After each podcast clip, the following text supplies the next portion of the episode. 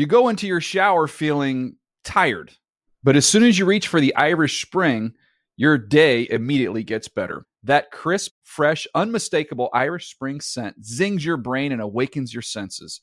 So when you finally emerge from the shower, 37 minutes later, because you pay the water bill so you can stay in there as long as you want, you're ready to take on the day and smell great doing it. Irish Spring Body Wash and Bar Soap. Fresh, green, Irish. Shop now at a store near you. Getting ready to take on spring? Make your first move with the reliable performance and power of STIHL battery tools. From hedge trimmers and mowers to string trimmers and more, right now you can save $50 on select battery tool sets. Real STIHL. Offer valid on select AK system sets through June 16, 2024. See participating retailer for details. When you buy Kroger brand products, you feel like you're winning. That's because they offer proven quality at lower than low prices. In fact, we guarantee that you and your family will love how Kroger brand products taste, or you get your money back. So next time you're shopping for the family, look for delicious Kroger brand products because they'll make you all feel like you're winning. Shop now, in store, or online. Kroger, fresh for everyone. The Around the NFL podcast. owns a small condo on Seahawks Corner. Welcome to another edition of the Around the NFL podcast. My name is Dan Hanzus, coming to you from a room filled with heroes Mark Sessler, Chris Wesseling, and Greg Rosenthal. What is up, boys? Hey, Dan. Does Greg pass the retina scan there in the condo on Seahawks Corner? Oh no, and he's been cast out. he he was cast out, and he he was. I took myself around. out. And we caught, we found him in the bushes a couple times on the compound, and we had No. to say no, no, no, no, no, no. You gone. You had your chance. That feels just. I mean, you know, it, it's a two-way relationship, and I've embraced Yeah. the Seahawks from you know head I mean, to toe. it, We've yeah, loved it- having you. Right, It's been great. It like it was um, pretty eye opening for me to see the intensity with which Mark and Dan were rooting on the Seahawks last uh, Sunday. Oh no, wait, they were like half asleep during that game. No, no, no. Mark Wait. fell in love with Josh Give McCown break. right around the second quarter, and They- that was his rooting interest. they tested my loyalties because the Josh McCown narrative was pretty juicy and special. But you know, in the end, I got it right. It was well, it was a bit of a sleepy sure? game. right? have No, I, I'm not. I'm not arguing. If I had a pillow. I, I did go get a Red Bull at one point during that game. I- That's I right. You'd to have say. crossed the street to 7-Eleven. Um, but in general, even though the Seahawks experience will end this upcoming weekend, I've really enjoyed my first year. well, Seahawks you're corner. clearly not. just uh, because you're at Seahawks committed. corner doesn't mean you have to pick them to win the Super Bowl. I- Well, they're playing a, a very beatable Packers team. but they have my support. I enjoy the quarterback. Um, what's his name? Russell Wilson. Go Hawks. And they also have that great fan base in the stadium. I'm, I just like the Seahawks. Hey. You got off the boat.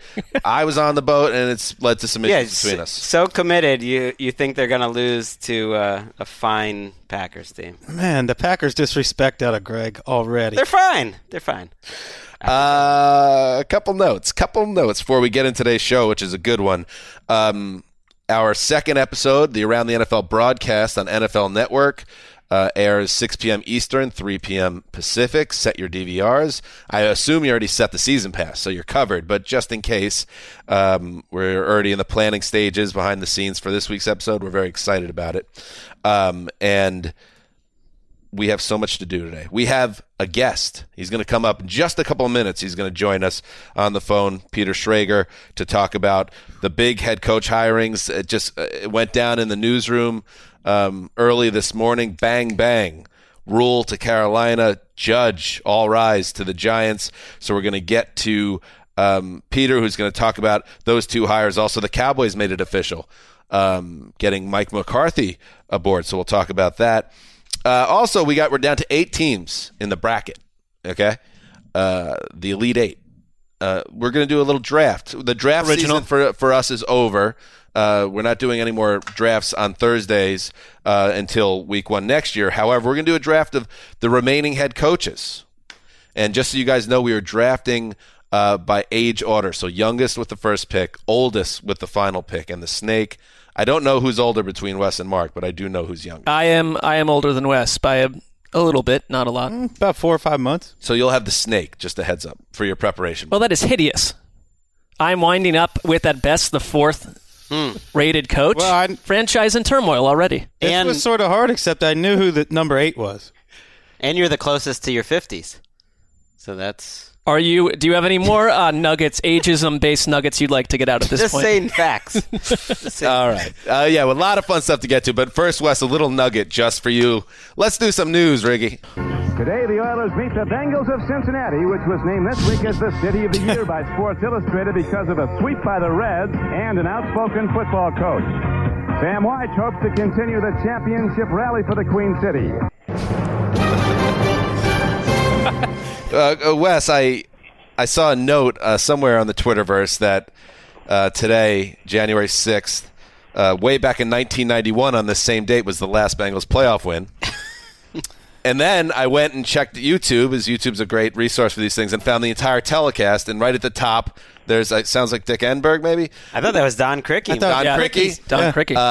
Uh, selling Cincinnati as the city of America. Well, it was right after the Reds had won the World Series, too, right? Yeah, the Queen City, Wes. And you call your friends and family chumps for supporting the pro teams. What a disgrace! No, no, no, just the Bengals. All right. now, we are very happy to have one of our favorites.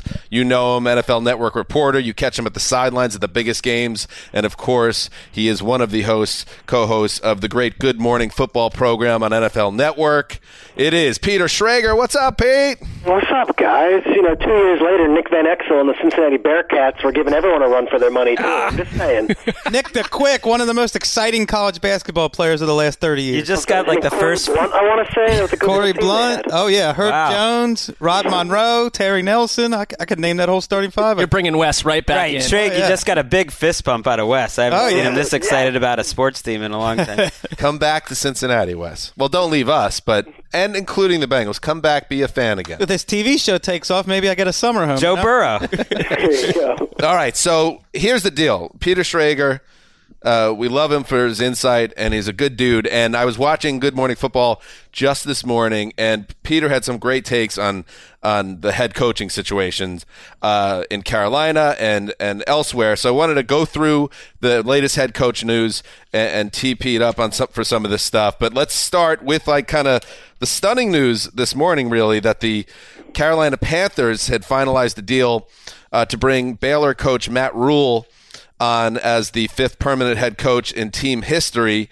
Um, and Yahoo first had it, Rap Sheet followed up with it. And Peter, this one really, I think, surprised people because the New York Giants is always that job, even if that franchise has been on uh, fallen on hard times in recent years, that's a prestige job. I, I believe you called it a blue blood franchise on GMFB, and yet he doesn't even get up there. I mean, this thing, this caught everybody by surprise.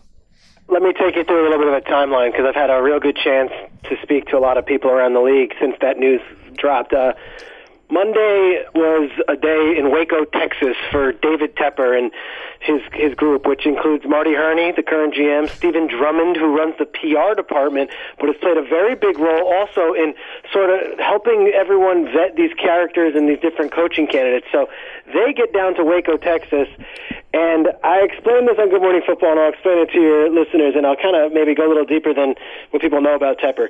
Tepper, and I grew up in this area. Tepper is viewed as one of the biggest mavericks slash most successful hedge fund managers in the history of American finance. He went from Goldman Sachs and created his own hedge fund called Appaloosa. That Appaloosa hedge fund is worth billions and billions and billions of dollars, and he's a Western Pennsylvania guy who did it pretty much on his own, went and built this thing on his own. And when Enron went under, or a couple years back when banks like Lehman went under, what he did was he invested in the rebuild of American economy and doubled down on the banking system and doubled down on a lot of different assets that people were fleeing from and has made so much money being a guy who goes into rooms and closes. So when I heard that he had the first crack at Matt Rhule, whether or not this was his guy or not, I didn't know what the situation was. I just knew that David Tepper was going to be sitting in the living room of Matt Rhule in Waco, Texas, meeting with his family and providing what he can provide and offering what he can offer. I thought this is not looking so good for the Giants because if Tepper wants this guy, he's got a blank check waiting for him, and he also is a trained killer in getting deals done. So, from what I'm told, the pitch was this. It was essentially, I don't know what New York has going on. I don't know wherever else everything else is going on. You've got a clean slate here. There's a blank check to give you whatever you want to build things here. And I come from the Pittsburgh Steelers outlook of franchise building. I don't want to flip over coaches every two years. When I got there in Pittsburgh, it was three names Chuck Noll, Bill Cowher, Mike Tomlin. And that's been the case since 1970 in Pittsburgh. That was the pitch to Matt Rhule. And the pitch was, we want you to build this thing. It's a long-term build, and you can pick and choose what you need to have around you. And I think at the end of the day, whether or not people are going to come out and say, well, the Giants actually didn't have him as their number one, you're going to hear a lot of stuff it never was a situation where it got to that because they didn't even let him get on the plane. Were the Giants, in in your belief or anything that's floating around out there, were they overconfident in this situation and didn't expect to be uh, this to happen? Were they unprepared, not understanding the background of Tepper? Like, what is the vibe that you're hearing or that you feel here? Tepper was to meet with him Monday. Rhule was supposed to meet with the Giants brass on Tuesday, and Tepper is Tepper. With the Giants brass, it's John Mara, it's Steve Tisch, it's Dave Gettleman, it's contract negotiator negotiator Kevin Abrams. Right there alone, it's four different people with four different roles within the organization. Two different owners, a GM, a a contract guy who has a much bigger role in that building than people necessarily um, give him credit for in Kevin Abrams. And I think at the end of the day, Tepper was like, "Look, it's me and you, bud. Like, let's go and build this thing. Let's break it down and let's get it done." The Giants, from what I understand, fell in love with Joe Judge, and that could be fine, and that could be their guy. But the fact that he didn't even get out of his living room before agreeing to a deal with the Baylor, or I'm sorry, with the Carolina Panthers tells me a lot. It all uh, there's been reports, and there's a lot going on, and you have to realize there are agents for all these coaches. There are there are team sources. Everyone wants to come out of this saying, "We got our first pick. He's ours. We're happy. We're ecstatic." Joe Judge blew the Giants away, no doubt about it. And the Giants are going to say, look, we, we've spoken to Rhule's people. This was a good fit for everyone, and that's fine. I would just say this. When the, both New York papers, who are very connected with their beat reporters at the New York Giants, have Matt Rhule on the cover of their New York papers on Monday morning, mm. and the story by Monday at 9 a.m. in New York is that Matt Rhule is the new coach of the Carolina Panthers, there might be a lot of scrambling going on saying, okay, well, we actually really like this guy, hmm. and let's push that narrative and let's push this guy. So we'll never hear if Matt Rhule is the number one from New York, from New York. And Adam Schefter tweeted out a very telling tweet saying, hey, that was a lot of media conjecture. That wasn't necessarily the truth of what was going on in the building. They wanted to meet Rhule before he, they fell in love with him. But for several days now, a lot of people have been saying Rhule to the Giants, McDaniels to the Panthers, and that was not the case. It's Rhule to the Panthers and Joe Judge to the New York Giants. I think it's quite illuminating to hear you talk about David Tepper, who we've tried to get to know and figure out from a distance here in the studio. And you know, it's it's very clear to to see uh, his powers and abilities to sell the Panthers. And I think Panthers fans listening to you speak would be suddenly extremely encouraged which, with what's happening there. Because I could look at a guy like Jimmy Haslam, who also learned inside the Pittsburgh Steelers organization and has done the absolute opposite of what Tepper is talking about building. What about Rhule, though? Sell what did Rhule do to sell? This owner because he was inside the Jets building a year ago and that fell apart for different reasons. But it just seems like this is someone who's tra- who comes into programs and some completely transforms them.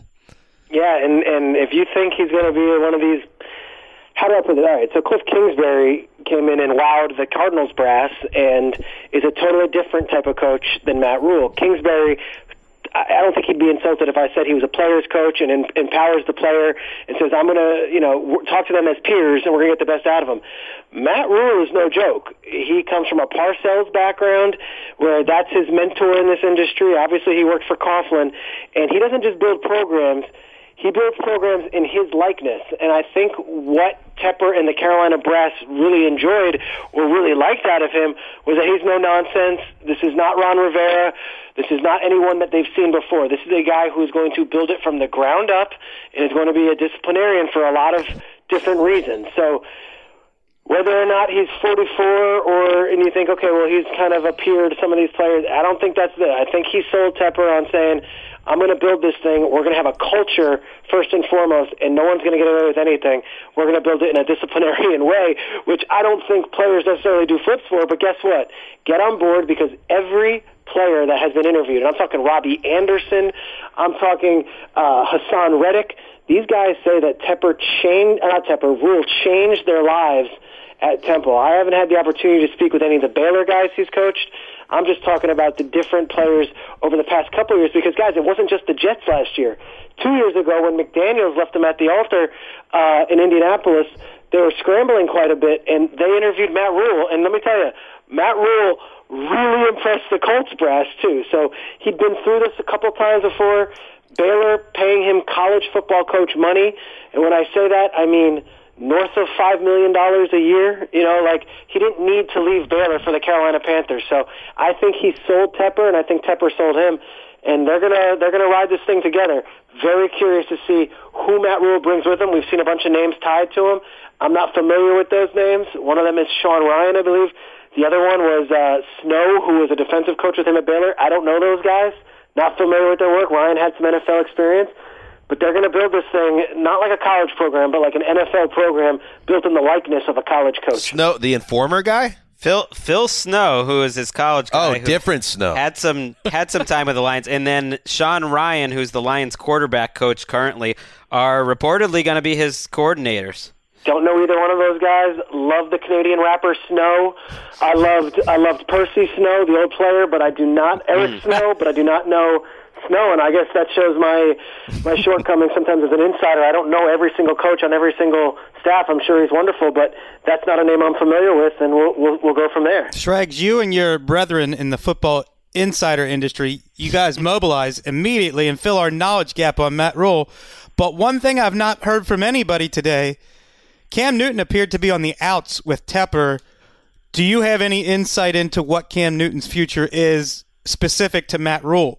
I don't, and and I think that's a very interesting subplot, not only for the Carolina Panthers, obviously, but for a lot of teams that are looking for quarterbacks this offseason or could be looking for quarterbacks. And I think that's going to be the primary decision here because I'll tell you guys, when the Giants come in and talk to you, they say, okay, Daniel Jones looks pretty established. Saquon Barkley looks pretty established, and you're going to be able to build with this team. When the Browns come and talk to you, they say, okay, well, Baker Mayfield had a pretty good rookie year. Let's throw out the second year, but let's see, you at least have something to build on here. The Panthers, I'm not sure if Cam Newton was the lead the lead uh, selling point on this one, and I'm also not sure that Matt Rhule isn't like, hey, let me get a look at Cam first, let me see if I can work with him because Cam Newton's one of the greatest athletic talents and one of the better quarterbacks we've seen in the past 15 years. So fascinated to see how that plays out. I do not have a pipeline on what Matt Rhule thinks of Cam Newton. I also I would argue that Tepper did not rule out Cam Newton by any means either. They could have made those moves already, and they could have come out of the gate saying that. I almost got the feeling Tepper was trying to slow the roll on the idea that Cam Newton was heading elsewhere. That that noise might have been coming either from the front office, from Newton's camp. Who really knows? I mean, Sean Rhule. I mean, uh, Rhules. Matt Rhule's getting hired. I'm sure he's a great program builder. He's stern. He's all that. Like he's not getting hired unless he was known for an innovative spread offense. And we're in the year 2020, and that's what he's bringing. He's not getting a seven year contract, which is a as long as we've seen in I think in NFL history. Well, Gruden for a first Oh, time, first time, yeah. coach to get a seven year contract that you know could go at sixty two million dollar base like that's fine. He's doing it because he has an idea of how to run offenses into the next decade, and Cam Newton seems to fit that pretty well. If if you don't have uh, other good options, like I, I would imagine that that would be an intriguing you know plan A or B for Rhule. On the flip side, also though, you could see it as you have a Gruden-esque runway to do whatever you want, and that includes tearing this thing down to the studs. Before we let you go, Peter, back to the Giants and and Joe Judge, who had been you know, obviously another Belichick disciple, the special teams coordinator. He's worked with the wide receiver group. Uh, this one, it was like a double shock because you had whoa, Rhules not going to the Giants, and then before you could process it, bang, uh, they hire this guy Judge. Uh, what have you heard about him? What is the the buzz around this guy? Was this somebody that was in demand behind the scenes? What, what's the deal here? I'll give you the other shock to it. There's a third ripple to this. So Josh McDaniels was supposed to interview with the Panthers today. By 9 a.m., you know, Rhules called the head coach, and then he's supposed to interview with the Giants tomorrow. And by 10 a.m., the Giants have a head coach, and it's Karma, not baby. him. but it's his colleague who is the special teams coordinator and the wide receivers coach. Here's what I've got on Joe Judge, and I got to be completely honest. Again, a vulnerable spot here for me when I say that I knew he was interviewing, and I have been I have been told about Joe Judge throughout this season as a potential candidate, but I do not know Joe Judge personally. I like to think I know just about every coordinator in this league or head coach, and I go out of my way to to make. I don't know Joe Judge, but his story is very interesting in that he went and worked for Saban and then came with Belichick, and I know the Giants. That is very appealing. Now, special teams coach, he's not your X's and O's guy. He's not your spread offense guy. He's certainly not going to be your defensive. Let's coach him up. Special teams coach means he is a football guy who is going to run through a wall and is going to have your team well coached and prepared. That's a special teams coach to me. So I, Joe Judge, honestly, that's not going to be the, the, the, the Cliff Kingsbury wow you with the spread offense, and it's certainly not the Wink Martindale I've been around for 15 years coaching defenses, and these guys are going to respect me. This is more of your CEO type. He, he's got the respect I know in New England. I've spoken to a lot of those guys. They're like, no, Joe is the absolute man. Uh, but to not even meet with McDaniels, who was, you know, uh, in a lot of people's minds – at least going to get a look from the Panthers and Giants is what shocked me the most on this one. The rush to hire Joe Judge an hour after Rhule was hired.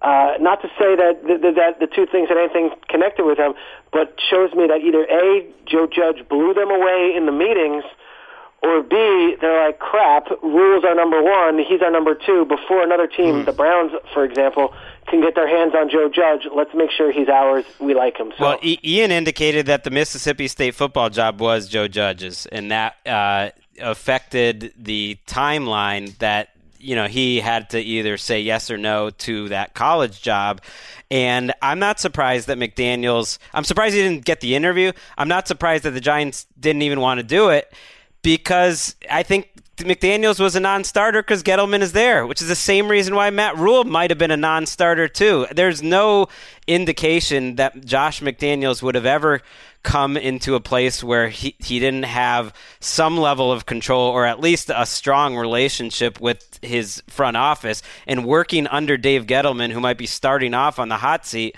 Uh, doesn't sound like something he would have been interested in. So I think if you're getting McDaniels, you're getting a whole package, and the Giants basically chose Gettleman over having flexibility because it's a great take. I mean, Matt Rhule too. I think uh, that had to be something that was concerning for for Matt Rhule of that you're basically inheriting Gettleman and Gettleman's in charge. I'm not going to say that Marty Hurney isn't as um, you know authoritative or doesn't have the same trigger as as Dave Gettleman does or power of the trigger as Dave Gettleman does. But I would say that Marty Hurney, who's who's still there in Carolina, met with Rhule and Carolina. He met with Bieniemy. He met with a lot of guys, and it's like Marty's going to work with you, and we're going to figure this out. I don't know necessarily if that's the case in New York when you meet with the Giants. If it's hey, Gettleman's going to work with you, or it's you're going to work with Gettleman. And I, I'm a Dave Gettleman fan. I think Dave Gettleman's done some some bold big swing moves, but I also think at the end of the day, if you look at the Giants and what they have in salary cap and some of the talent that they do have on their roster right now, it's it's not a terrible situation for a head coach to walk into, but you better be able to work with that general manager, and you better be able to want to work with that general manager. So to your point, Greg, when the Panthers come to you and say it's a blank slate, do what you want, and then the Giants come and meet with you, and there's four people in the room, and it's hey, sell yourself on the Giants, things get a little different. Peter Schrager, you came and you did the damn you thing. You guys are great. I mean, I'm watching you on TV and I'm like, man, he's wearing a great bomber and he looks comfortable up there and he's just delivering the information. You're a vital piece of the mm. puzzle there and a very successful show that we all love. So thank you for um, coming on and giving us the info that that we needed. What a guest! You, I'll tell you guys this really quickly. I'm on a flight to LA last Friday 3 p.m. Pacific, 6 p.m. Eastern. I'm watching some rerun of a of an NFL regular season game on the NFL Network. I'm about to change it, and then you guys came on, and a smile from ear to ear on my face, and I loved it. Yeah. I thought it was great. And if the network executives are listening, why not? Let's give these boys a TV show of their own. Let's let's bookend this thing with our little foursome, your foursome. You guys have Erica, we got Will Selva. Let's go and roll. Let's do this. Thing. Take over which the one, world. Which one of the four of us were you most impressed with? I gotta say, Mark, you had this this incredible like one minute monologue where you I, what was going on with that with that video feature and there was like spookiness going on and there was a boat and I couldn't follow it for the life of me but there was teams being washed up onto shore Oh, yeah. that's not my kind that's not my wheelhouse I enjoyed it I had no idea what the hell was going on That was All right. not the answer Mark was looking No, I was for. I was but, uh, seeking something else there, but that's that's okay. Thank you, I Peter. liked it, I liked it bro for our support. I also wanted to congrat. We've really enjoyed your performance too on those little promos where it's like the playoffs, NFL Network, and you're doing the little point. You know, Great it's like it's like K in the front, and you're in the back, and you're just like, "Hey, I'm a guy, I'm pointing." And then it's like Irvin with the football. It, that Dude, like, that stuff honestly, is good. Greg, you would love this. They handed me a football. I swear to God, Love the me a football They're move. like, just play with the football, spin it, and I'm like, I can't because I know you're going to end up using that, and I'm going to get made fun of for holding and spinning a football. It's not me. I mean, you've done that show long enough now where you got to be at the Malcolm Gladwell 10,000 hours thing. You, you got to have the whole thing mastered at this point. Yeah, and my rule is no phone. I'm not staring at. I'm not like doing the, and I'm not knocking Rapshi because he actually does have the phone in his hands at all times. Poor I'm like, guy. I'm not defined by that, and I'm Yeah. also not going to be spinning a football next to Nate Burleson. That You're not going to no put sense. Schrager in a box. you won't. All right, Peter. Thank you, buddy. Thank you. There he is, Peter Schrager. That guy does the damn thing. He just he's knowledgeable and he's really good at his job and a nice fit here on the pod. He's got his ear to the ground like an old war chief, waiting for the drums to start to kick off. You know, he knows when the battle's coming. He knows everything ahead of time. Well put, Wes. We do like to uh, occasionally dip into reporting of our own, and I think that we could even convince ourselves at moments that we have inside information, but it feels like a child compared to what he's offering. And I mean, yet- you could bring up anyone and he knows everything. And yet, in a very Patriots manner, he still doesn't know Joe Judge. I mean, Joe Judge is about as under the radar as a, a head coach is. I mean, he's a pretty young guy, like thirty. Like even Patriots fans don't know anything about Joe Judge. There other, is other than he works with receivers. There, Bill Like, Belichick actually this floated around. He he had a long statement from past this past summer about Joe Judge and basically said he can coach any position on the field. He had a lot of faith in him. And I would imagine because Bill Belichick is such a special teams obsessive special teams historian that you're not going to just hand that role to anyone. He must No, by the- feel uh, the world about by Joe the Judge. sounds of it, it, when you do look back at the quotes Belichick said, he clearly believes that Joe Judge can be a great NFL head coach, and that he was kind of taking him under his wing in a in a u- Grooming in a in a unique way. Um, meeting with him weekly. you know, maybe that. compared Yeah. to any other coach I can think of, maybe other than But McDaniels. to Peter's point, which I thought was a good one, when you uh, take a special teams coach who's a guy that's usually, you know, a guy that's about playing hard, X and X's and O's, go get it, um, energy, and you put him at the head coach at a time where the league is about finding the next uh, architect, the next brilliant guy that can take your offense to another level. It does feel like a Dave Gettleman hire. That it's like football's about hot and it's about passion. It's about being on time and making the plays when you need to make it. Maybe it works, but it's a little bit outside the box of what we've seen with some recent high profile. Well, you gotta you gotta have a a great staff, and uh, like that's gonna be his big challenge. And I think with McDaniels now being up in the air and Judge gone, it is remarkable all the people that have left New England, of which McDaniels could still be one. Just in the last couple of years, Flores, O'Shea, Joe Judge. Matt Patricia, and then I can name three or four other uh, uh, lower level assistants. Maybe Nick Caserio. Like it is has been a total house. the pastor, the yeah, the, pastor- the, the, the- pastor you know, left. Easterby, whatever his name is. Uh, Wait, uh, we got some breaking news. Okay. Let's just hold that thought. Ricky, what do we got? This just in. I have a text from Peter Schrager himself saying, Mark is, isn't upset with what I just said, is he? Oh, not in the least. Not in the least. I couldn't have. I just. I am just surprised and happy that he watched the show. By the oh. way, the show did very well in the ratings. I, I gave you that information It on did. Sunday night, and I have that confirmed. I texted him back and I said, yeah, he just said No, we that should is cut not- the you should interview not- from the show. You should not be conducting the head conversation about me and You P- I probably will. shouldn't I'm going to. speak to for Mark without speaking to Mark first. oh, I That just was a said that misstep. you're raging mad and Oh, that to perfect. delete the Well, entire this- interview. That's also right. This is. Yeah. That's also right. well handled. I mean, He said, "Oh, breaking news." He said, um, "Do you think he's gonna like ever forgive me?" And I was like, "No, I think it'll be fine." And then he goes, "But does he hate me?" oh yeah. I mean, this is just. Th- It would be a situation where, and Mark, I love you, but like four hours from today, I'll be at home and I'll get a text from Mark like, "Hey, do you, you think Schrager really didn't like my segment?" No, I won't. Why do you always put Traeger on the spot like that? I remember our He did last the same thing at the pool. Our last interview with him, you, you asked him who does he respect And, most and he, out of without any, without thinking about it, he said Greg. So I wanted to dig into that topic a It little was bit more. unthinking. I agree Yeah. with that. So You gave an honest answer. All right. I enjoy him to I the think moon. at some point you should keep asking him that until he just says Mark Sessler. Well, that's what I'm going for. Yeah, He's one just day. he could he could end this charade by just answering the right Wes, answer. to your point. What I was going to say is our buddy Sean O'Hara, who once found us, you know, acting like we were passed out in Deion Sanders' special room, and we blew his mind. He was on and pointed out that the Giants have had the last two head coaches slash offensive coordinator, and it hasn't worked out with McAdoo and Shurmur. The goal this time around was not just leadership, but to be to instill a more physical philosophy on both sides of the ball, which seems to fit well with Gettleman and his hog mollies. Mm-hmm. All right. Let's now move to the Cowboys, who um, on Monday, uh, after we our Sunday pod, where we talked a little bit about the Cowboy situation, where we learned that Jason Garrett officially was out at Dallas, they announced that um, Mike McCarthy is their new head coach. He signed a deal um, to become Dallas's new head coach. Uh, the deal became official on Tuesday when it was announced. It's a five-year contract, and the hiring came less than a day after the Garrett era officially ended.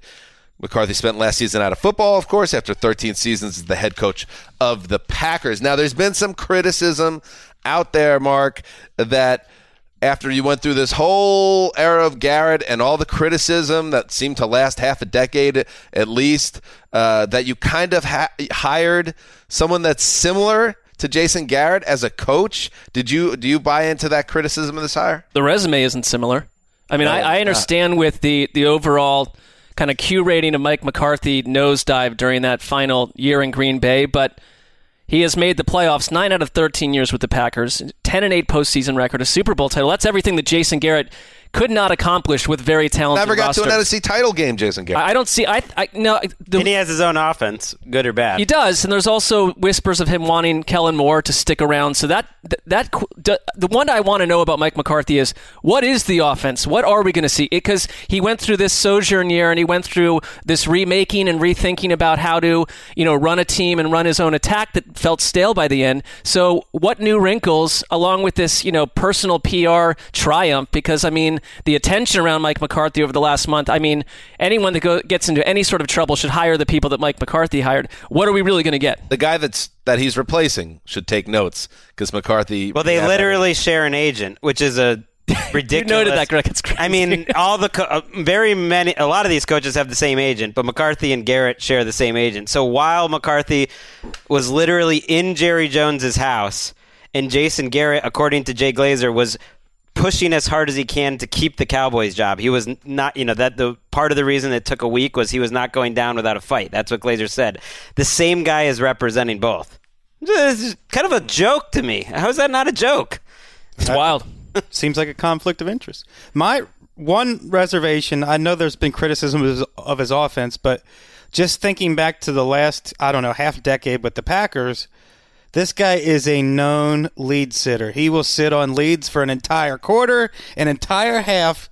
And you read Vince Lombardi and says one of the first lessons he learned, and it was a hard lesson to learn: don't sit on the ball for an entire quarter.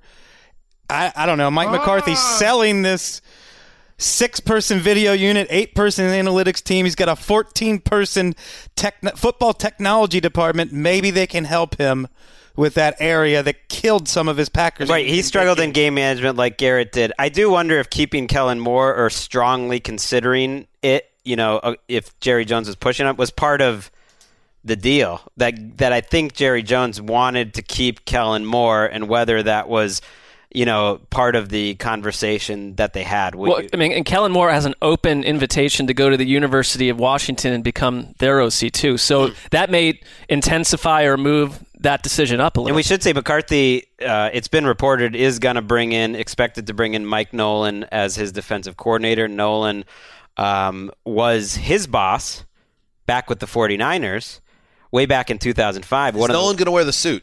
I like that suit. I want to know if the suit is back because I he don't had think the. so. Uh, Are you allowed to do that today? look. I don't know.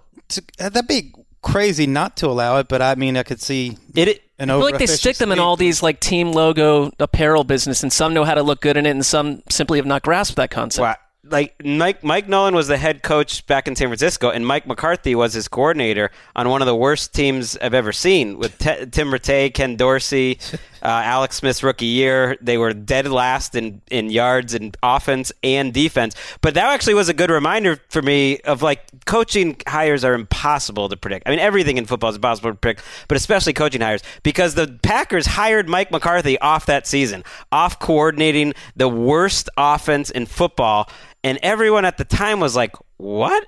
Really? You're hiring Mike McCarthy? And it worked like gangbusters the first five years he was there. So who the hell knows? We are also coming up, Wes, to your point about McCarthy and that bad, bad trait of sitting on leads. The five year anniversary of to, to me, outside of the Super Bowl uh, with the Falcons, the worst collapse we've ever seen. Seattle, I, Green Bay, a game that I'm not even a Packers fan, and that loss still sticks to me. And that was a perfect example of a guy that took the air out of his own ball. I think it's a bigger choke job than the Falcons game. When you see the coaching moves that were made and the way the team played, I think it was a bigger. I, I credit the Patriots more than the Fal- than more than I blame the Falcons. Um, all right, and one more head coaching job left. Mark. I believe you are aware of this that the Cleveland Browns uh, remain. So they've they've taken the opposite uh, path. This is what bad teams typically do, but maybe this is the right path to do, which is whatever you did the last time, do the opposite. So you didn't even look outside the building last time. Said Freddie Kitchens our guy. Now they're looking everywhere. Jim Schwartz, they're requesting an interview with the Eagles DC and former Lions head coach. I believe he will be Mark the eighth interview. And now there's no rush because nobody else is looking to hire a head coach. Uh, so it just becomes a matter of them deciding who's the right guy. They have the pick of everybody that's left. How you feeling right now?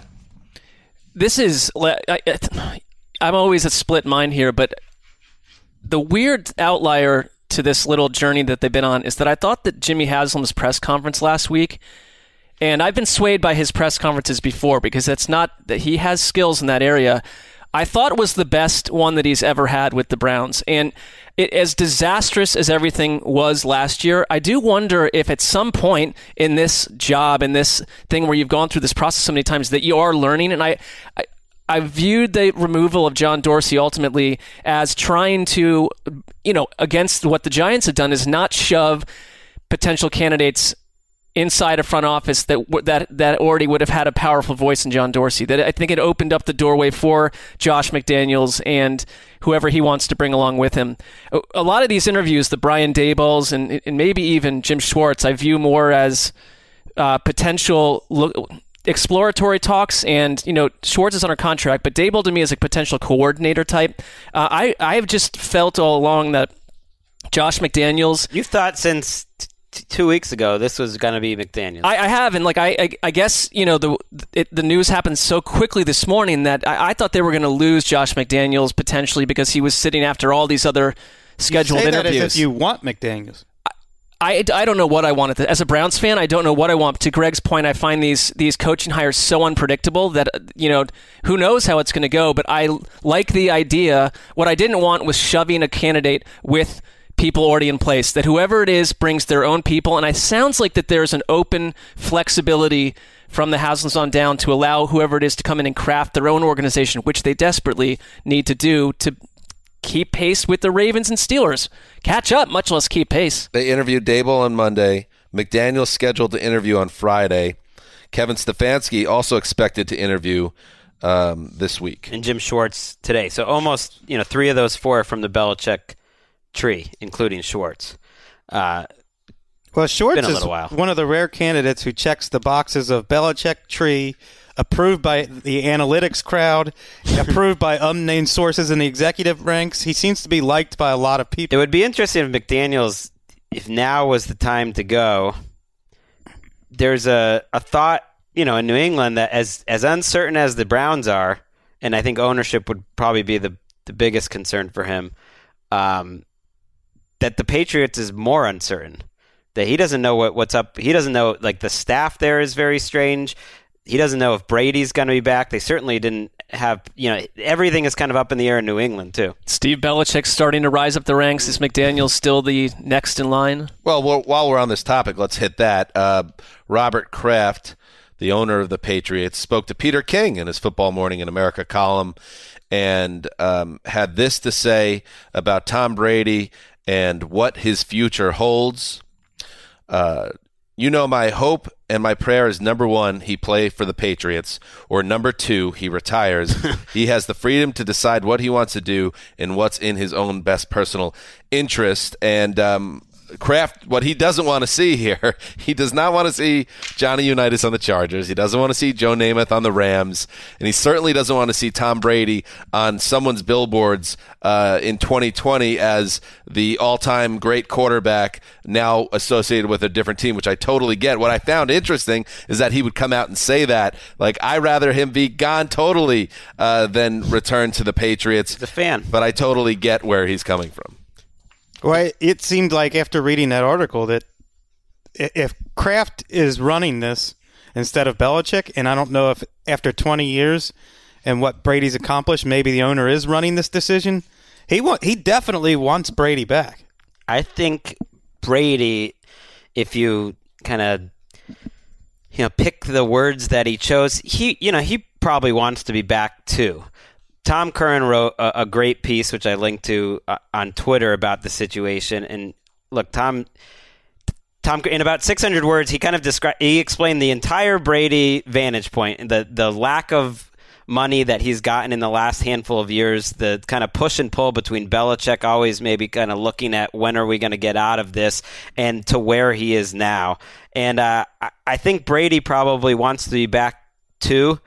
And the question is whether Belichick really wants him back and, and whether Brady would just take a, a lesser deal to come back because that might be the only choice he has. I mean, how often? Pretty fascinating. What is the track record of Bill Belichick clinging to players in decline? I mean, it, not to bring up the Browns again, but when he when he cut Bernie Kosar, that was the biggest story in the league that year, and it was a shocker to Browns fans. But he this cor- is Tom Brady. He correctly assessed yeah. that player's diminishing skills, even, as he said. And when, now, where are we with Tom Brady? I mean, but even before this season, I, I, thought that was a great detail he had.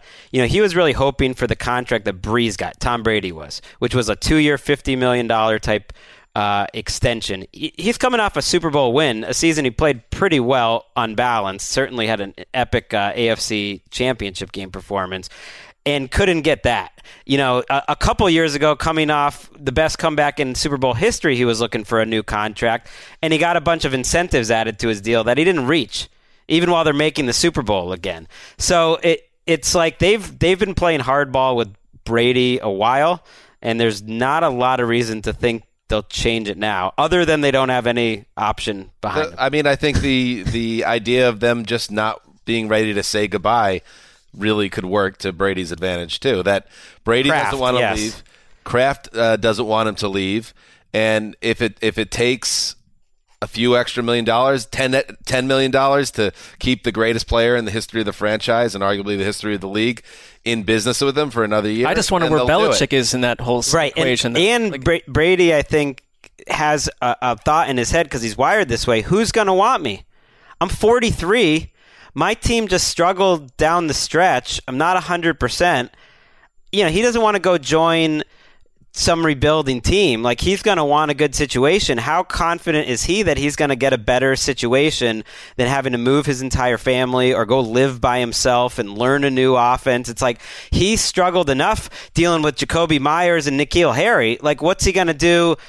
Going to, you know, there's only so many situations that I think he's going to see and, and think that actually it, it's a very like complicated game of chicken. To your point, Mark, I, I guess it would take for this thing to maybe the apart, Browns and Josh McDaniel. I don't know. Maybe to um, the point that you were making, maybe the only way this doesn't happen, a deal, is that Belichick kind of behind the scenes says no, we need to move on. But I don't know if that happens. Well, either. we know but that it's also moving. We know on it to has who? though on some level. I mean, he was ready to go Jimmy G. I mean, they've been trying to plan this out for a decade, and, and right. Tom That Brady was too sailed. good for it. And at the end of the day, though, Kraft is Belichick's boss. So I feel like if Brady wants to come back and Kraft wants him back, maybe that leads to more issues. Maybe Mark, you well, he's not going to the Giants now. Bill Belichick. We know that. oh, I've lost sandwiches on that proposition. but Came close though. but uh, you know, it's I mean, he it's did- something to watch. Didn't come close. Not at all. Uh, two quick um, coordinator stories before we get to our uh, coaches draft. Scott Turner uh, son of Norm. Uh, Norm Norm Turner. That sounds fun. Uh, he will be the new offensive coordinator of uh, the Redskins. Uh, so he he gets that job. Your thoughts on that, Wes? You got a thought? You got a take? Scott Turner. Scott Turner, baby. I'd I'd like to know how he and Mark got into a confrontation. Well, Oh, no, yeah, it, that- it, was it wasn't a downstairs. confrontation. I, uh, I, I overstepped what I, I, I saw him ear- at early morning at an airport on the way to the combine. We happened to be on conne- the same connecting flight to Indianapolis. Scotty Turner. Yeah, and I was none of you guys were around. I was alone. I had this weird flight, and like so, I wa- you know in this like kind of waiting area went up to him and tried to approach and have a conversation. Hey, I'm Mark Sessler from NFL.com. I think I said, and he just like staring right through me and just could not have been less. Uh, interested in speaking with me. And I don't blame him. It was like 6:45 in the morning or something. But How much younger is he than you? I think he is younger than me by a number of years. Yeah. I think he did a good job with Carolina. He's getting most of the credit for actually coordinating that offense, even before he was officially named uh, the play caller. All things considered, I think they did a pretty good job. Can I ask you a question? Year. What? How did you recognize Scott Turner in an airport? Well, because he had been on the he had been on the Brown staff. so you know, I uh, that got that in was what how capacity on the staff? I think he was might have been the quarterbacks coach or but He's he's still, you know, You've been known to pretty big confront Browns fan. football people in airports. Yeah, don't because about Norv, confront, but- because Norv was there. I like your I word. forgot. Norv was there Norv- too. yeah, confront Norv is was good. there Norv too. kept bringing him around everywhere, and Norv was with the Browns for one year. Norv's, Yep. Norv's been everywhere. But we're at you the we're, confront Jimmy G. well, we had a very nice conversation with Jimmy G. I mean, you just got to go for it. Greg sometimes. Roman was confronted. Greg Roman was is not confronted. We had a wonderful time for about twenty minutes. um, Fits with Dwayne Haskins well, I think. We are getting old when the head coaches of our childhood, their sons, and you know, are now getting these jobs. it's happening. Finally, the Rams have moved on from Wade Phillips. The veteran defensive coordinator is out. His contract expired at the end of the 2019 season, and the Rams declined to renew it. Uh, once upon a time, he was the perfect guy to be in that building. You had the young hotshot offensive coach in Sean McVay, uh, Wes, and then uh, son of bum. He was the grizzled veteran with the resume, with the knowledge, with the know-how. But I guess it got to a point where they feel like they need to freshen things up in LA, and I don't exactly blame them. Well, Mike Silver had this a few weeks ago, and I've been reading quite a bit on it. It seems like Bill Belichick taught Sean McVay something about versatility and adaptability in the Super Bowl. And as much as Sean McVay appreciated Wade Phillips' scheme the first couple of years, he doesn't want to be scheme heavy now. He wants to be situation, game plan, opponent specific to adapt. And I think they want to bring in some younger guys hmm. with, with fresher ideas. Yeah, I think both. I think two things can be true. That Phillips did an incredible job, and on some level, this is unfair. Top ten defenses. You know, because the defense was better than Sean McVay's offense this year. It's not even it's not even a question. And the defense was certainly better in the Super Bowl, where what Bill Belichick said before that Super Bowl was absolutely true. Like we, he's like they asked him about the game plan. He's like, we know what Wade's going to do. Doesn't mean it's going to be easy to go against it. We we've been going against this defense in different cities for every year, and it basically looks the exact same. And you know what? It it was good enough for the Broncos to beat the Patriots a few times and win a Super Bowl. It was good enough to hold the Patriots to 13 points last year. But it, it just Game doesn't. Change. It just doesn't. too. Yeah, it doesn't Yep. fit with what Sean McVay wants, and that's understandable would too. I would imagine if there's any hard feelings there that they will ultimately be fine because none of us can know how much it helped Sean McVay to have the knowledge, the experience, the respect, and just the overall aura of Wade Phillips in that building. I think the reason that they were able to turn it around so quickly and flip the switch, he has a huge part to do Right, their it. defense, especially in 2017, McVay's first year was was fantastic. and Wade Phillips turned 73 in June. Uh, he's a coach. He's the son of a coach. He's son Still of wants Bum. to coach. I imagine he will be scooped up and be someone else's DC It's wild. in 2020. I mean, if you can be president, I guess why not? Hey, Joe Judge needs an offensive and defensive coordinator, right? I mean, that feels like it would fit in with the old. Uh, Maybe a little Todd GM. Monk and Wade Phillips action. all right, That sounds. that's what's happening in the news. All right, let's do it. Let's have some fun here. This I have to give the credit to uh, Maddie Tanton and Jason Kleiman who help. Um, they produce the Power Rankings digital show that I do with Money and Cynthia. We had a quarterback draft for the playoffs this morning, and I said, "Oh, that's fun." And it felt too on the nose to straight steal that idea. But if I just change uh, what we're talking about and then steal the idea, it didn't feel quite as larcenous. fine. I mean, all these ideas have been done. It's good. Sell it, baby.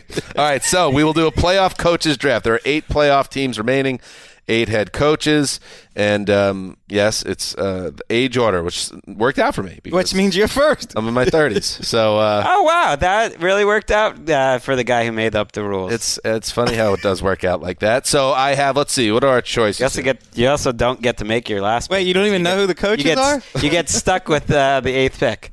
That's true. Maybe can I pick one of the coaches that are out for the eighth pick, or do I just get to? No, absolutely not. It's I- I get- changing the rules on the fly I'll as get we progress. I'll get a, uh coordinator for one of these teams. You're going to get the guy you want at eight anyway. All right, here we go. What Gase is available? Oh, your Oh, favorite little your favorite little AFC South coach. You'll he'll still be there at eight. Little. Oh, I love it. I love it. Well, To I ranked I ranked the top seven. I was like, it's a given that Bill O'Brien's going last. in thing, right? Oh wow! I don't know. Okay. I have I'm the not sure I seventh. I have the seventh pick, and we'll. Did I'll- you watch the first forty minutes of the wild card my, round? hey, my front office is going to have to examine That- the options I mean, that are there. listen. there. Can I just say though, they happened to beat the team that Wes thought was going to like run through the playoffs. Oh, you saw and that then as a go coaching 19 and 0 victory, next year. You? You saw that Please. as a coaching victory. Okay. Go home, Bills, and go home Wes, because Bill O'Brien's my number. No, Have you seen Bill O'Brien on all of his wild card weekends? stop it. Thirty to nothing, Chiefs. Come No, on. I mean you make. I mean, Bill O'Brien's got more winning seasons by far than Ron Rivera does over the last decade. Ron Rivera's not Thank in you. this exercise. All right, here we go.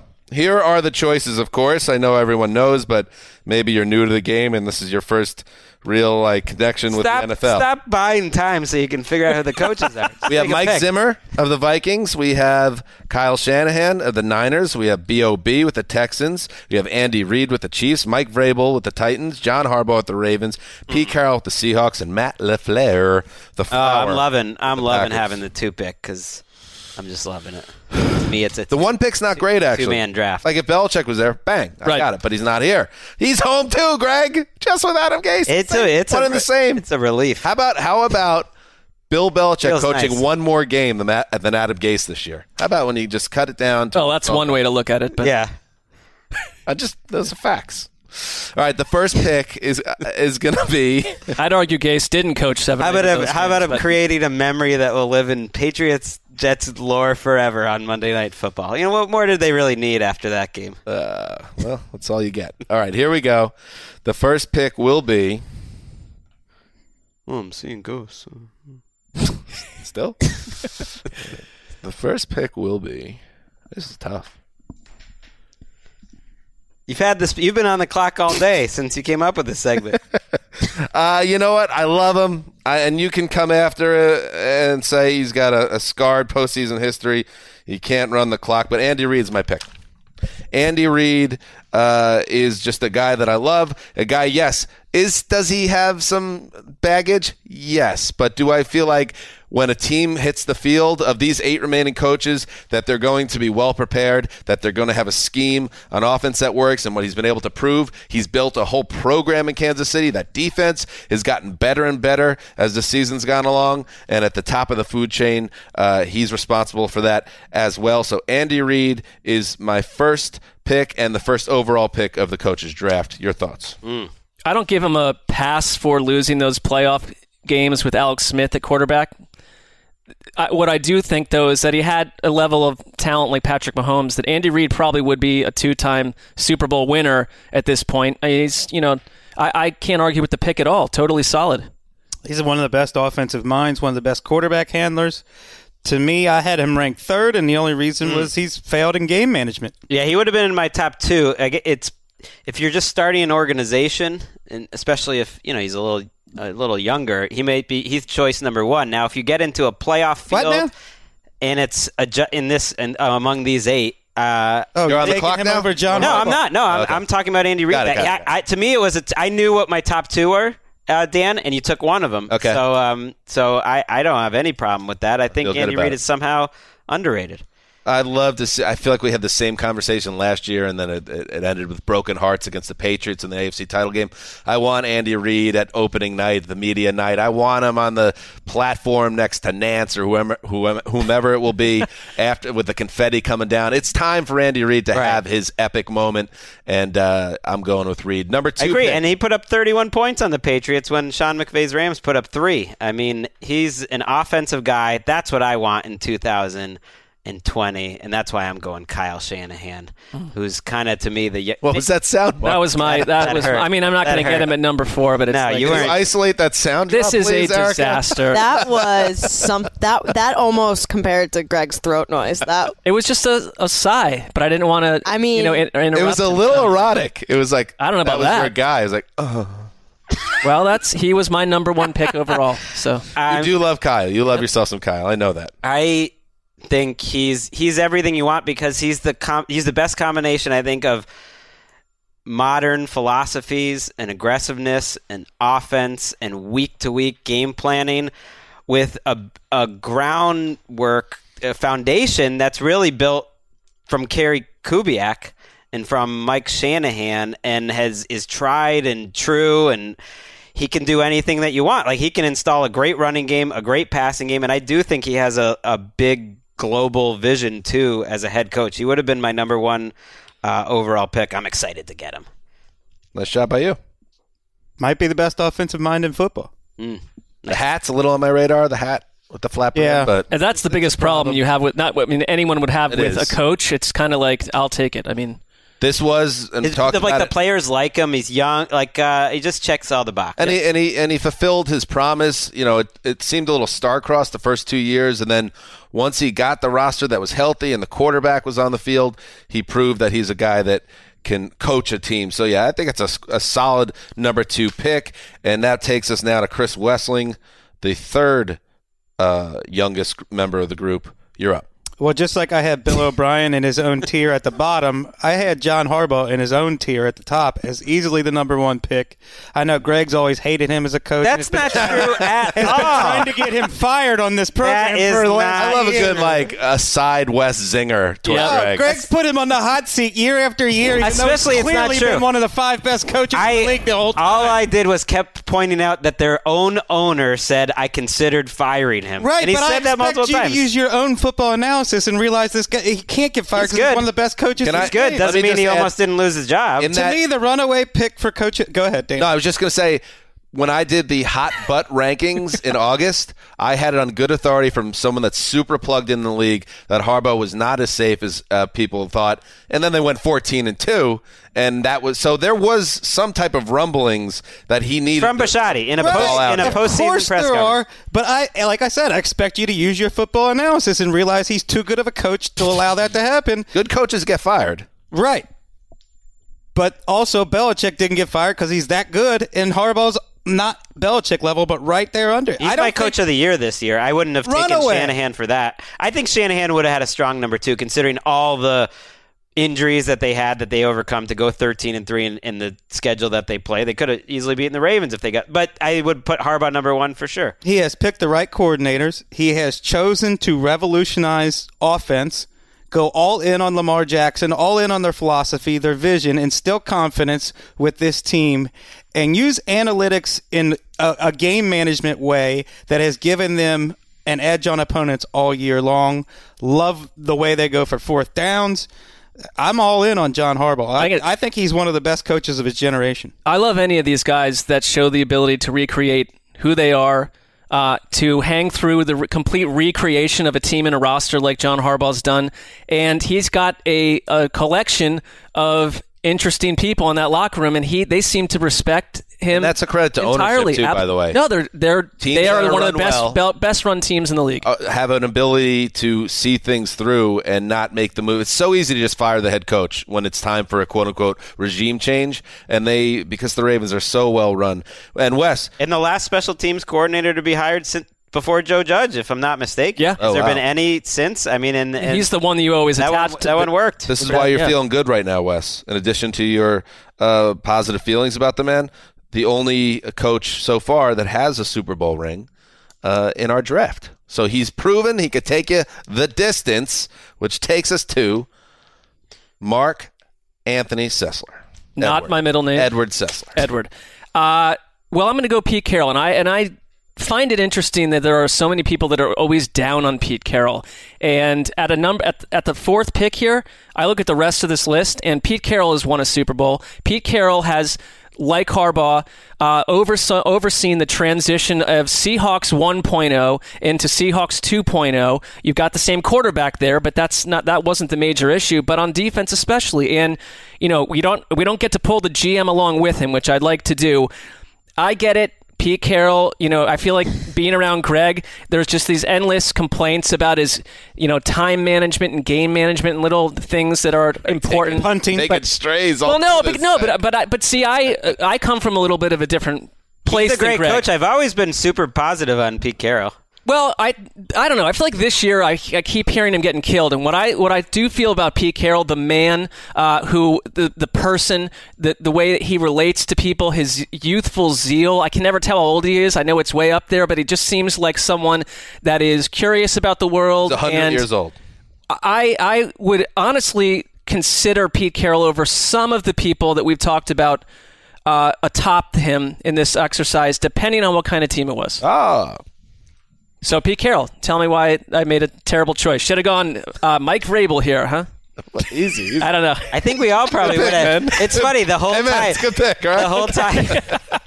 the whole time you're like, back off me. I'm like Pete Carroll. Well, I- all of us, all of us a were lot like, of yeah, we probably would have taken Carroll there too. There's a lot of negativity towards Pete Carroll this season, and I don't get it. I just I don't I don't appreciate. I don't like his conspiracy theories. I think they're a little far flung, and he's al- but he Sometimes dangerous. according sometimes dangerous. According to people that follow the team, he's toned down some of the TED Talk speaker stuff and some of the motivational things that just seemed a little bit flighty, um, which always was on my radar a little bit. Uh, but it, I mean, the success you cannot argue with the success that he's had. Speaking of coaches that have outlived entire runs. The Legion of Boom is an ancient memory. Usually, what a coach gets tied to one great era and then gets washed out when that ends. He's been able to stay vital, and he's a big part of that team. Ten wins That's or a more. great pick, Mark. In, in Thank the you. entire Russell Wilson era, ten wins or more, Go Hawks. except for uh, 2017.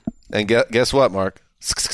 All right, Snakes to you, baby. It's snaky. Well, I I am not uh, totally sold on any of the rest of the list here, but I'm going to go. It, baby. I'm going to go with Mike Vrabel.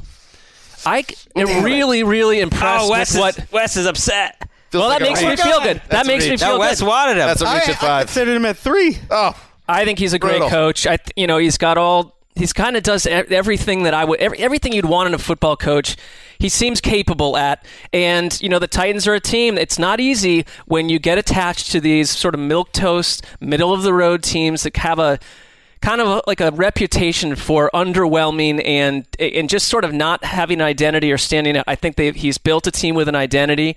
Uh, you know, I don't care that he's defensive minded because everyone a year ago was talking about go get the best passing game coordinator, offensive coordinator, and the team that dominated everyone is Greg Roman running the ball 460 times a day. So there's a lot of ways to win, and they, he uses his the players he has pretty well. Mike Vrabel, no questions asked. He's out there before the game doing hundreds of push-ups. He's planking for hours on end. Then you get you get to the game and he's out Belichicking Belichick at the end of the game, not giving him the ball for three minutes hmm. on some fake punt nonsense, some That fake good. penalties. Yeah, He came in cracking a lot of jokes He did. all week. I like that. he, you're right. He did the thing that Belichick did to Gase on that Monday night game, where he just burned off like multiple minutes of game clock on a technicality, and he knows the Patriots, which was great. as he said, feast on bad football, and we didn't hand them anything. Hmm. This guy knows how to coach. This team is super confident. I think they might be the most confident team in the playoffs, except for the Ravens, and they get that from Vrabel and Derrick Henry. Uh, Erica had a question for you, though. She asked me. I'm not sure why, but uh, A question for who? for Mark. You, I guess. I just like what's milk toast. Milk toast Like, sort you of use means that like word all the bland, time. middle of the road. Um, You'd have to go back and read a Charles how I Dickens describe piece. it. It's yeah, like- but I just Erica like, was like toast coated in milk. Add a little egg. sort of, you know. Yeah. add a little egg, make it French toast. no, I feel it's like milk a with a staple. it's milk with a Q. I mean, Q-U, it- it- yeah, it's M I L Q U E. bland. Bland Yeah. would be the, Oh. the Yeah. synonym, I guess. No, milk toast sounds gross to me because I don't need them matched or put together. Milk and Plus toast, food- food soggy that is. bread Yeah. with a milk smell. To I it. mean, that sounds good to me. Like kind of a somehow you make the toast Well, that's how you make Got a French, milk toast. toast. You Beautiful. add a little egg, and that's that's a great. Yeah, but it doesn't sound. War- it sounds cold, not warm. You don't like food. I don't want. I You don't heat need, it up. I don't need a, a cold fry piece of bread dipped into milk. Am I that crazy to no, not, you not prefer that? you have to have egg too, and then you put it. A little bit of egg. Hard pass. Gotta have All this. right, Cinnamon. Wes. Let's fly. A little syrup. Ugh. Let's fly. Never.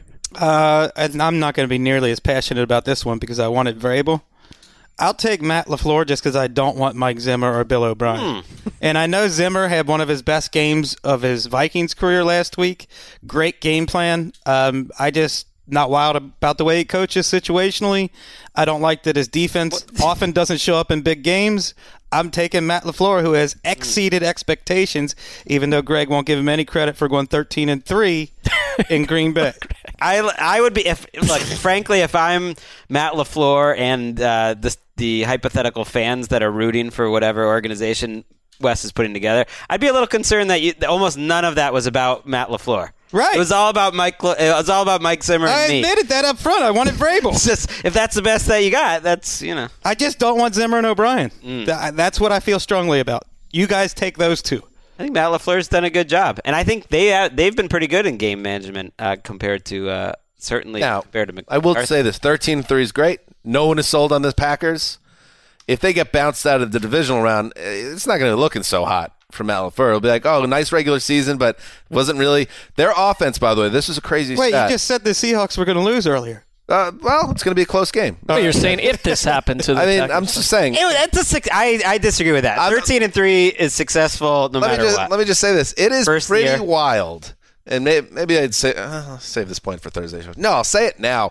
It is pretty Say wild that you have a new offensive-minded guru as your head coach. You have Aaron Rodgers healthy for 16 games, and they were never higher uh, than 17th in total offense this year. They finished at 18. They never got hot and moved into the top 10. They were always a middle of the pack or a little bit of worse offense. That's pretty wild. With Rodgers healthy for 16 games, they couldn't get things going. Well, I wanna, Did Matt they- Lafleur get the get the version of Aaron Rodgers that he was expecting? I, I don't know. I think I think I think they've done a pretty good job with what they with what they've had. But it is pretty remarkable. Their points scored were the exact same uh, in 2018 and 19, uh, and uh, almost all their offensive stats are And Mike McCarthy almost was the nearly exact assassinated almost the exact same. in Green Bay on the way out the Well, door. they found, had, they found had ways to, to win. they had to put a roof over his car driving out of that facility. I'm not Hey, at least Matt LaFleur hands the ball to Aaron Jones once in right. a while. I'm you not- know who was up I'm in the perch? Aaron LaFleur. Rodgers was up in the book depository. It's concerning. you try scoring points with Jimmy Graham as your tight end. It's tough. All right, Greg. I think Mike Zimmer's underrated. I'm glad to get him here uh, down this deep Selling himself on this one. in the draft. What are you talking about? 57 and 38 in six years. One losing season, and that was seven and nine. I mean, they are tough to game plan for. I think they do adapt pretty well. If you if you want to give people credit for hiring coaches, well, how about Gary Stefanski and Gary Kubiak? I mean, Kevin Stefanski and Gary Kubiak. All Gary's. That's a nice little uh, that's a nice little offensive combination that you've that you've put together, Stefanski and Kubiak. And you have a, a defense that's very good. It's not great, but it's very good. And I think especially all the veterans that are on the team, I think they're able to switch what they do on a week to week basis, which should be a good recipe in the playoffs. Now they haven't been in the playoffs that often. What is he now two and two in the playoffs? I'm trying to think. They're in almost every year, aren't they? No, three. They lost that one to the Seahawks, and then they, they made they won one game and lost the NFC Championship. Now they've won this one, so he's two and two in the playoffs. But in theory, I think that's the type of team that you want in the playoffs, and a type of coach that can change what you do each week because you got a veteran defense. I like Mike. Zimmer. Parcells raves about him. I mean, he's yeah. I I think that what stands out to me why I wouldn't jumped on him earlier is just I don't know. I mean, it is something about Mike Zimmer scream like 2020 versatility. I, I hear you, but he hired Yeah, the, but he's got he the- hired the right people to do it. But also, I thought last year's team was hurt a little bit by Zimmer not. Well, you you're know, just you're pushing- annoyed the Vikings are playing. I mean, How'd you feel about No, his I fourth feel- quarter last week? Kirk, Kirk Cousins had one bad throw last uh, Sunday, and Mark immediately was like, "Get this team out of our lives." Well, all right, but you know what? Say it all But- season, this team has Hold no on. chance. I I also think I simply underestimated them and w- was wrong. And af by the end of that game, they they uh, instilled a different type of confidence in me. Who cares what I think about the Vikings? I'm just they saying don't care. they don't care. 600 uh, winning percentage for over a six-year period. It's He's pretty- very solid. That's pretty solid. Yep. That's pretty solid. Uh, I'm so thrilled to have Bill O'Brien uh, joining my fold at the eighth pick. Uh, it's a perfect way. Uh, him and Andy Reid, two minds, great minds. And I just have to say, everyone hates Bill O'Brien in this room. I don't. I- and I definitely do not I would have. No, I would have taken him over a, a few guys. And That's not true. It's bonkers to me how year after year, nobody in this room ever, So ever, ever misses the opportunity to come after Bill O'Brien as being incompetent or bad or overmatched or outcoached or out GM'd, and yet he's always there at the end. Five years, four playoff uh, appearances. He's now up to two wins, and he's in the divisional round this year. He's proven himself against a lot of doubts to be a pretty solid talent evaluator, wearing the two hats as a GM and as, as a head coach, uh, and. I just mean back to back division titles. These things are not, this is not a Belichick resume, but he is the most successful Belichick disciple. Uh, and as unlikable as he may be, as not. uh, I don't think he's not like- unlikable either. You might not like his butt chin. You might be anti Heine chin uh, with the dimple he's got going on there. I even like that. Uh, I just think Bill O'Brien is a guy that's a punching bag, and while you punch him, This is he a- continues to succeed. This is a manufactured joke. No, it's Yeah. not. This Wes is doesn't true. like him. No, Every everyone- single year, We're I'm fine. defending this guy in August, and then you get to January and his team is in the playoffs. Yeah, that has something. I- to do I- with a lot that of coach. straw man going on here. There's you. You have built an, an exquisite He's- straw man. I I mean, he, not, he he won three Like the straight match, nothing's going up. Three straight nine win seasons with nothing at quarterback. And I you know, you pair him with Deshaun Watson and they're right here, they're alive, they're dangerous. I think that Bill O'Brien was helped by taking over the front office and doing it his way. I think the the one knock on him would see there seemed to be constant organizational uh intrigue and madness going on behind the scenes. That wasn't the case this year. So I the idea because he that got everyone fired. And let me just So say, but, there is but that's a Belichick. That's Belichick wants to run his own front There is a too. flip side to this, and speaking of the power ranking show, Matt Money Smith made a very good point that I will not deny that this team has laid some eggs in the playoffs, and they were laying a big stinky one. Uh, on Saturday, before it seemed Deshaun Watson was like, "That's it, I'm done with this. I'm taking this game over." He started running the ball a lot more, uh, and it, it kind of had uh, echoes of Mike McCarthy late period Aaron Rodgers relationship. I am not saying that Bill O'Brien is the greatest coach ever, but for him to be a no-brainer number eight on this I don't list, know. I, I, would have taken him over. uh, Let me ask you this: Where would you rank Bill O'Brien on the, of this? Uh, Middle this of the eight? pack. I would put him like if he, if he went sixth or something, that, that would make sense Okay. to me. Uh, but you know, I don't think he's the next Belichick. I just think he's not terrible, and that's how he is so often perceived he's in this been a, room. he's been adaptable. that's all I'm saying. what was his big playoff win? That one or the one against Connor Cook? Uh, what about Mike Vrabel? You're betting on potential, I guess. So, I love. Uh, Mike no, Vrabel. he What's was- What's, what's I, I mean, he had he had his first win. when Bill O'Brien- Mike Vrabel go into the playoffs and do what Bill O'Brien's done? How many times against the Chiefs? The first 40 minutes of that game, last year's playoff game, which was I think a 30. He was very close to becoming a, the AFC version of Marvin Lewis, but to that point, that's like a better not. than average head coach. He He basically played more is. rotten eggs than like a cholera riddled Easter bunny. Give me a break. He, so we, we were right. I don't, I don't. We were wrong about what happened when he became GM. I just didn't like the way he went about it to go do that, and then to set the whole franchise up to basically save Bill O'Brien's I mean, job. I'm not even re- ready to say we were wrong about that. If if they're losing, Of course you're not. If they're, well, I think he's been a good coach, but I don't think the fact that like those, I don't think those trades are proof that that was like a great move. If you're losing in the first round of the playoffs or barely escaping the Bills in the first round, and then you lose in the second round, and you're giving up all these draft assets. By the way, Laremy Tunsil was one of the worst players on the field on Saturday. Which you know he had a great, he had a good season, but he killed them on on Saturday. It's like A penalty know. robot. The, the idea is to win the Super Bowl and to really contend for a Super Bowl. Good draft, guys. Good stuff. Everybody's happy with who. I'm, I'm thrilled, actually. If we were talking about you have to um, take two teams into the season, I couldn't be happier. I just don't with- know. Pete Carroll though at four. I don't know, Mark. Five. What are the stakes for these guys, though?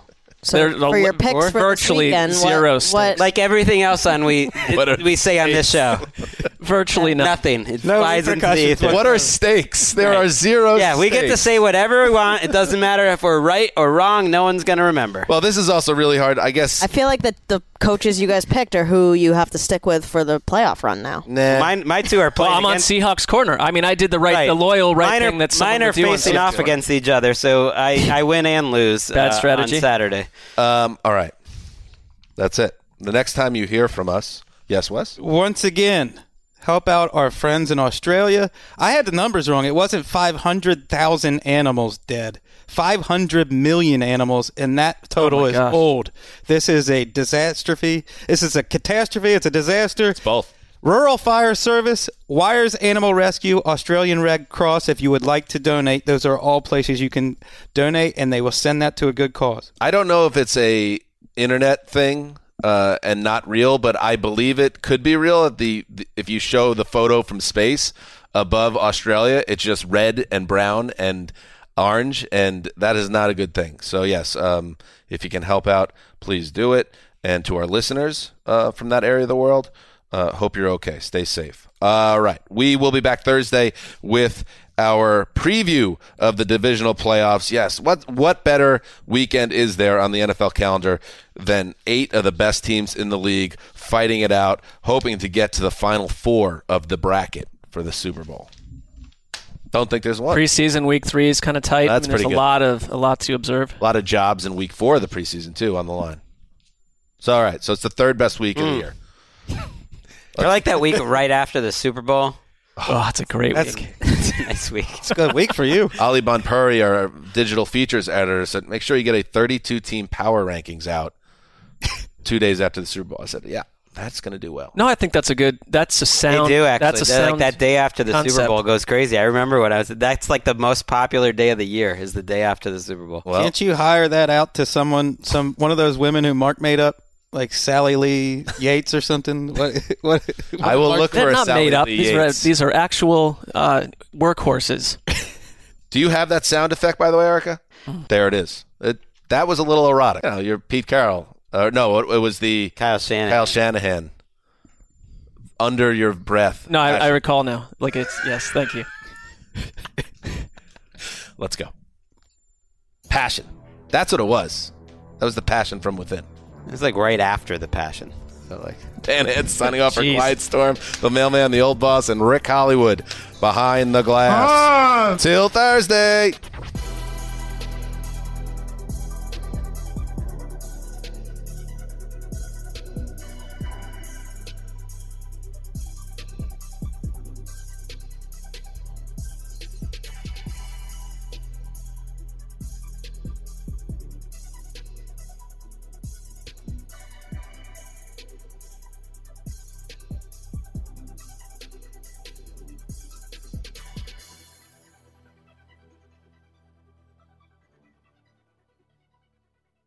You go into your shower feeling tired, but as soon as you reach for the Irish Spring, your day immediately gets better. That crisp, fresh, unmistakable Irish Spring scent zings your brain and awakens your senses.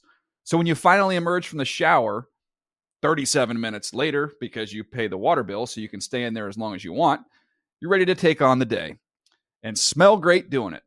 Irish Spring Body Wash and Bar Soap. Fresh, green, Irish. Shop now at a store near you. Getting ready to take on spring? Make your first move with the reliable performance and power of STIHL battery tools. From hedge trimmers and mowers to string trimmers and more, right now you can save $50 on select battery tool sets. Real STIHL. Offer valid on select AK system sets through June 16, 2024. See participating retailer for details. If a new house is on your wish list in the next five years, grow your savings faster and experience your dreams with an Ohio Homebuyer Plus account from Kemba Financial Credit Union. A savings account specifically designed to save for a new home where you can earn 7% APY, a $500 matching bonus, and a $1,500 mortgage closing cost credit. Learn more at Kemba.org. Offer expires March 31st, 2025. APY equals annual percentage yield. Restrictions apply. NMLS 292230. Equal housing lender. Federally insured by NCUA.